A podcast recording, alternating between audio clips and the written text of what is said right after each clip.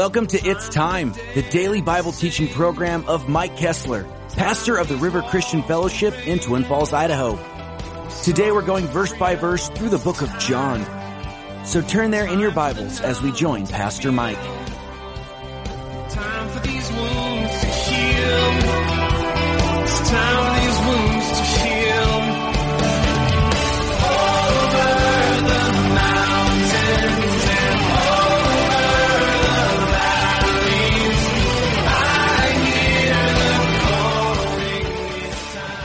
look at verse 22 of John chapter 3. After these things, Jesus. After what things? Jesus had just got done explaining to, them that people love darkness rather than light. Why is that? Because light reveals. Uh, you can have the most meticulous, beautiful house in the world if all the lights are off. But the minute you turn the lights on, it's going to reveal the Levi's thrown over the, the couch. It's going to show the uh, pizza boxes from last night. It's going to show the uh, tables and chairs out of array. Uh, darkness hides things. That's why people like darkness. Now, not only does most sin, a lot of sin take place in darkness, but it's also con- the condition of the heart. Because darkness then doesn't force a person to come to the light to understand what the issues are. But being ignorant of issues does not remove the treachery of the issue. In other words, you can have a house full of broken glass on the floor. And you can say, well, as long as I keep the lights off, the broken glass doesn't exist, and so I can walk through my living room in my bare feet. Well, we know that when the light comes on, you're going to see what's going on and certainly not where to walk. So the Bible tells us that people like darkness. Well, why is that? Because by sin nature, we like to stay that way. It's only a movement of the Holy Spirit that transforms us. This is why we pray for our lost loved ones. So he says, after these things, Jesus and his disciples came into the land of Judea. One of the things you'll always find, Jesus was always on the move. Uh, and, and by the way, you don't ever get into pity parties. You know, it's real easy to get into a pity party. Oh, woe is me, you know, and, and you just, but that doesn't accomplish anything. That will paralyze you from moving forward. Jesus was always on the move and him and his disciples, they went into the land of Judea and there he remained with them and baptized. Now it isn't that Jesus was baptizing people, but his disciples were doing that. Now John also was baptizing in Aenon near Salim because there was much water there and they came and were baptized. Now this is interesting again. The whole ministry of John the Baptist is something that people have a hard time grasping. As we're going to read on here, actually you'll find Jesus is the bridegroom and John the Baptist is the best man. And of course we, the church, are his bride. Now he tells us here, there arose a dispute, verse 25, or uh, verse 24, it says he, he, had not yet been thrown into prison because he spoke out against the government. Um, a lot of people say, well, you know, Christians are just supposed to be namby-pamby. We're not supposed to get involved in politics. John did. And uh, John got thrown in prison over it, as well as Jeremiah in the Old Testament and Isaiah and the others, because they denounced the direction that their country was going. And so we understand that uh, this idea that Christians are non-political, uh, they're not reading the Bible. They're reading only the Bible that they want to read. This is not the way we're taught in Scripture to study. We have to become involved with everything around us. We put feet to our faith. As long as your faith doesn't go anywhere or do anything, you're not a threat to the kingdom of darkness. The minute that you begin to rise up and be about your father's business, there's going to be a change, not only in you, but those around you because you're noisy little sunbeams. And that's always an important part of what we do as Christians. So it says that because John the Baptist was out baptizing, notice verse 25, there arose a dispute between some of John's disciples and the Jews about purification. You say, what's that all about? Well, what was really weird is that we've talked about this before. John's ministry was rather unique because he was ministering to the Jewish people. And in order to become a person that followed Yahweh, enjoyed all the benefits of the Bible and all those things, if you were a pagan and you worshiped the Astaroths and the Baals and all those things, you would renounce your pagan deities, you would embrace Yahweh as your God, the Bible, and then you would take a ceremonial washing. This would cause you to be purified, the purification that we're reading about here. Well, what was so weird is John's ministry wasn't to the Baal worshippers and the Astaroth worshippers and all the other pagan deities that were there at the time. His ministry was to the Jewish nation saying, you, Jewish nation, you need to take a ceremonial washing as if someone was coming to God for the first time. Now why is that? Because unfortunately, and this bleeds over even into our society today, people believe that they get their spirituality from something other than God. Well, of course I'm a Christian. I was born in America. My money says in God we trust. Or of course I'm a Christian. My mom and dad had me baptized when I was a baby. well, those are maybe very nice things, but they don't necessarily make you anything. You know, the idea that we can just somehow inherit spirituality doesn't work. Now it is true, I think that as the Bible says, train up a child in the way they should go and when they get old they won't depart from it. Yeah, we, we know that there's a, a great advantage in doing that. Just as there is learned ugly behavior in families as well fact, sometimes on Every Man an Answer, I'll get a question concerning generational curses. Well, I don't believe in generational curses. In fact, the Bible says that God does not visit the sins of the parents onto the children. But then why is it that we see sometimes something that would appear to be that way? I believe it's learned behavior. In other words, my grandpappy drank, my daddy drank, and I drink. Well, is that a generational curse or is it learned behavior in an ungodly situation? I believe it's a learned behavior. I believe much of what we see go on in the world today is learned behavior. They say that if you are molested as a child, the odds of you becoming a child molester are extremely high. Why? It's learned behavior. It isn't that you have a generational curse or a financial curse. I've had somebody ask me one time, uh, is there such thing as a financial curse? And I know, but there's financial foolishness because we didn't learn from the past. Well, understanding this, the Jews thought that they received their spirituality because they were descendants of Abraham. In fact, oftentimes you'll find in studying the scripture, you'll say things like, uh, they'll say to Jesus, our father Abraham said this or that or did this or that or or uh, it's not like our father Abraham uh, referring to Jesus and his uh, unique birth. Uh, that was fairly well known at that time and so they would chide Jesus about it oftentimes. And so understanding that they, they would always refer to their heritage is what made them what they are. Friends again this is, I think, a real mistake and it can be a real problem in everybody's life. Here's why. Because what happens is we begin to rely upon the things of the past rather than what we are now. We see this, I believe, in the our own, our own spiraling down in our country you know, we, we uh, understand our, uh, that we have freedom to do things. We have no idea how we got that. That's not even taught in schools anymore. I think if you're probably over 40 and you went back to school today and heard what the children are learning, it would appall you because they're not learning what we learned when we were in school. How we got here as a nation. And if you don't know where you came from, you certainly will never know where you're going.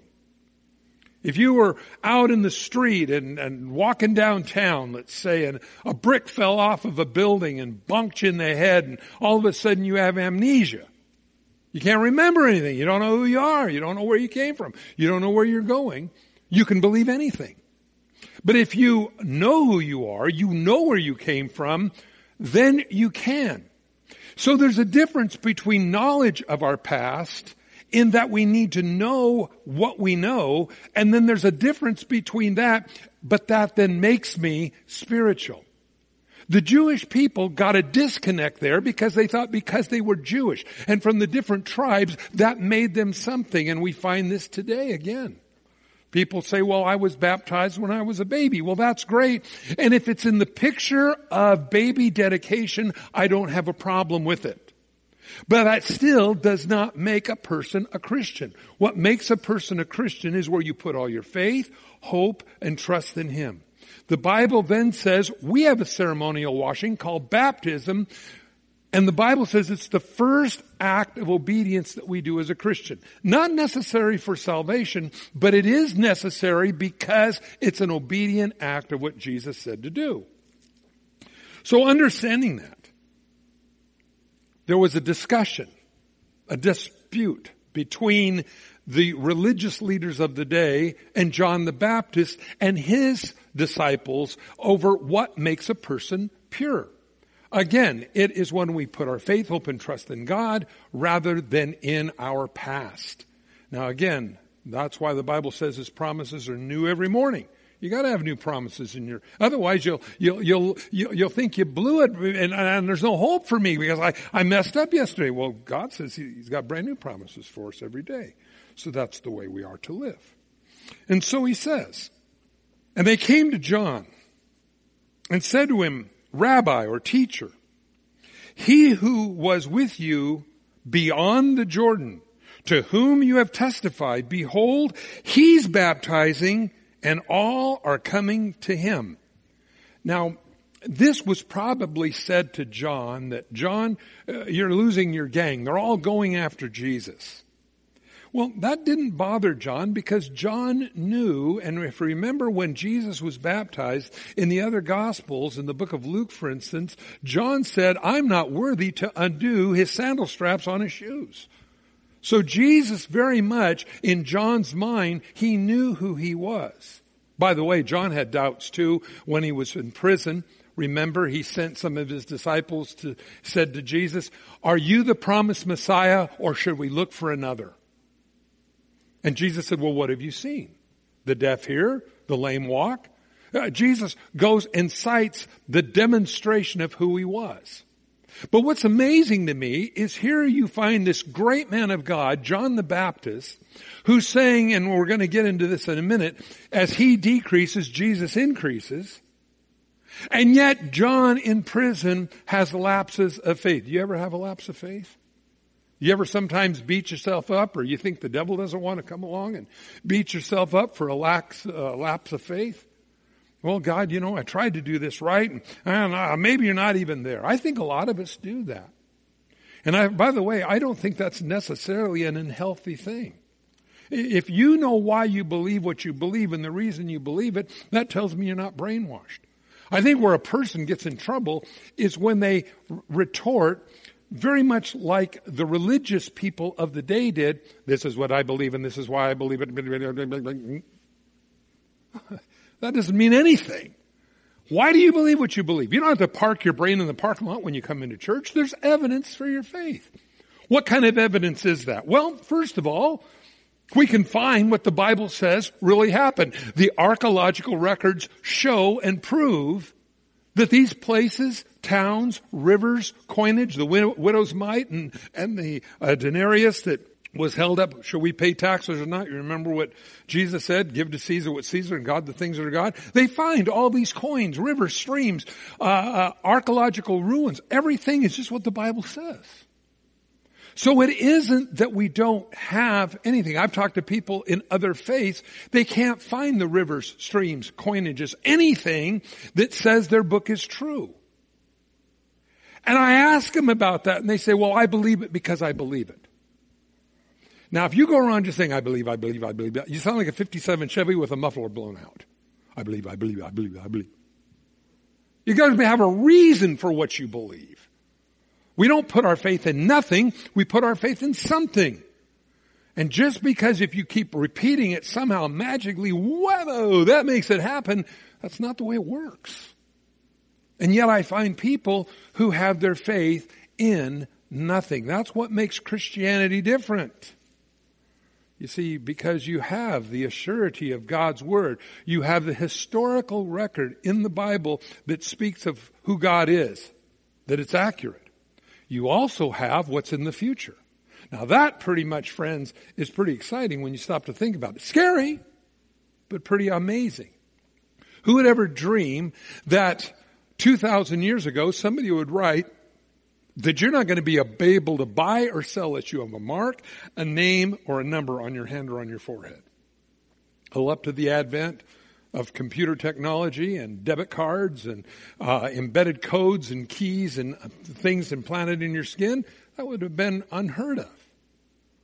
Or Jesus saying Jerusalem will be trodden down by the Gentiles till the time of the Gentiles is fulfilled. And when he said it was under Roman control. oh yeah, really. Uh, Israel is going to regain and Jerusalem is going to become the capital of Israel again as a sovereign nation. Yeah, right. Happened. 1948, they got half the city. 1967, they got the other half of the city. Just exactly what Jesus said. The Bible says that every living thing in the book of Revelation will die. Now that didn't happen in 70 AD. Some of the preterist view saying, oh, well, the book of Revelation's already happened way back a long time ago. When Titus came in and destroyed the city of Jerusalem, that all happened back then. Really, every living thing in the sea died back when Titus came in and destroyed the city of Jerusalem.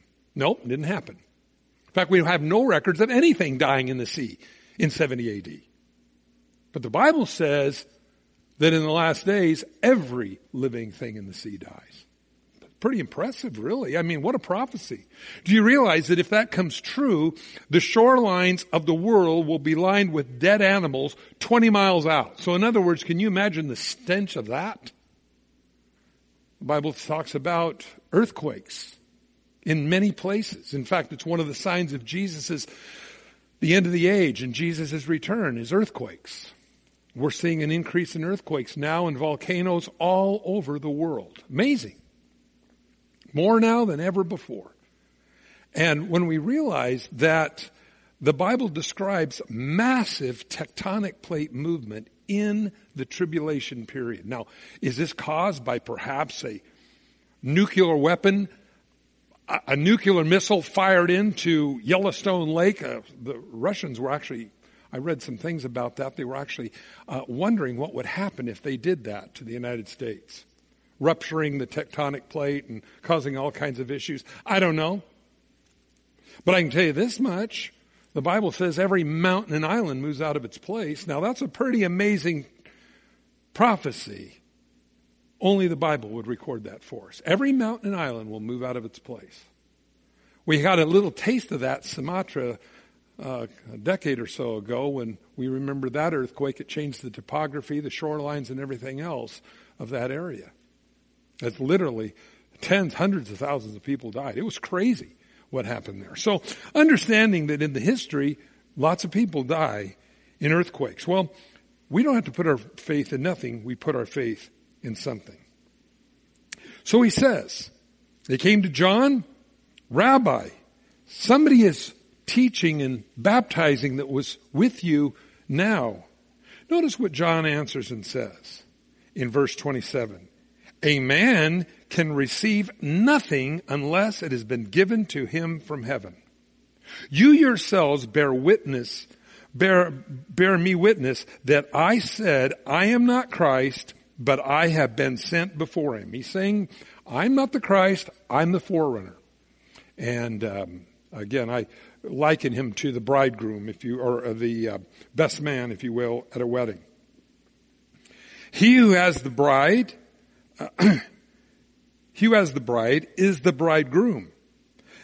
But the friend of the bridegroom who stands and hears him rejoices greatly because of the bridegroom's voice. Therefore, this joy of mine is fulfilled. Now, he's saying here, this is why I'm here. Now, it's always a great thing when we realize that we're placed on this earth for a purpose.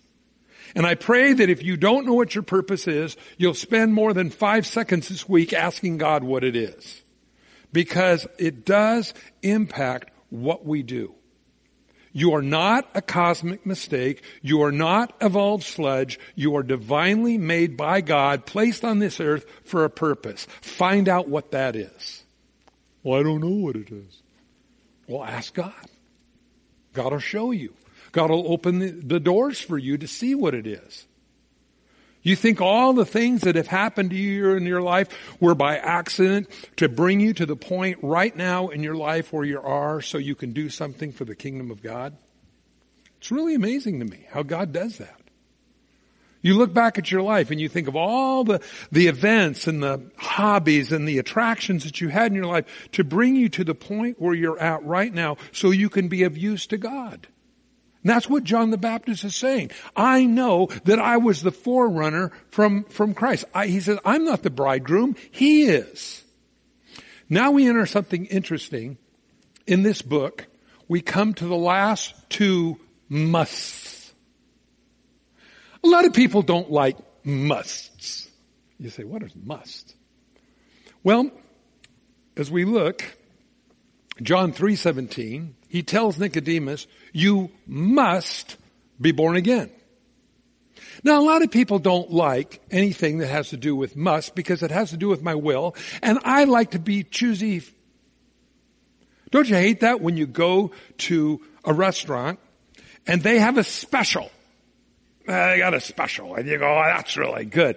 I just don't like the boiled cabbage that comes with it or the broccoli, Brussels sprouts. Those are, I don't know if anybody here likes those things.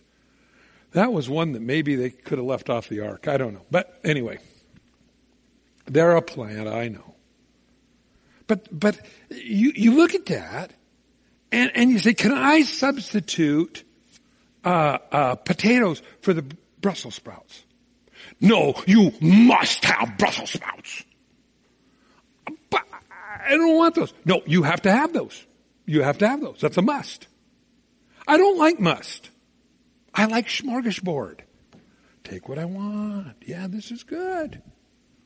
But Jesus didn't give options in this chapter of the Bible with four musts. And if you like to take notes in your Bible, here's a good place to do it. There are four musts in this, in this book. This is why you might call it a must read. The first one is, again, John 3.17, you must be born again.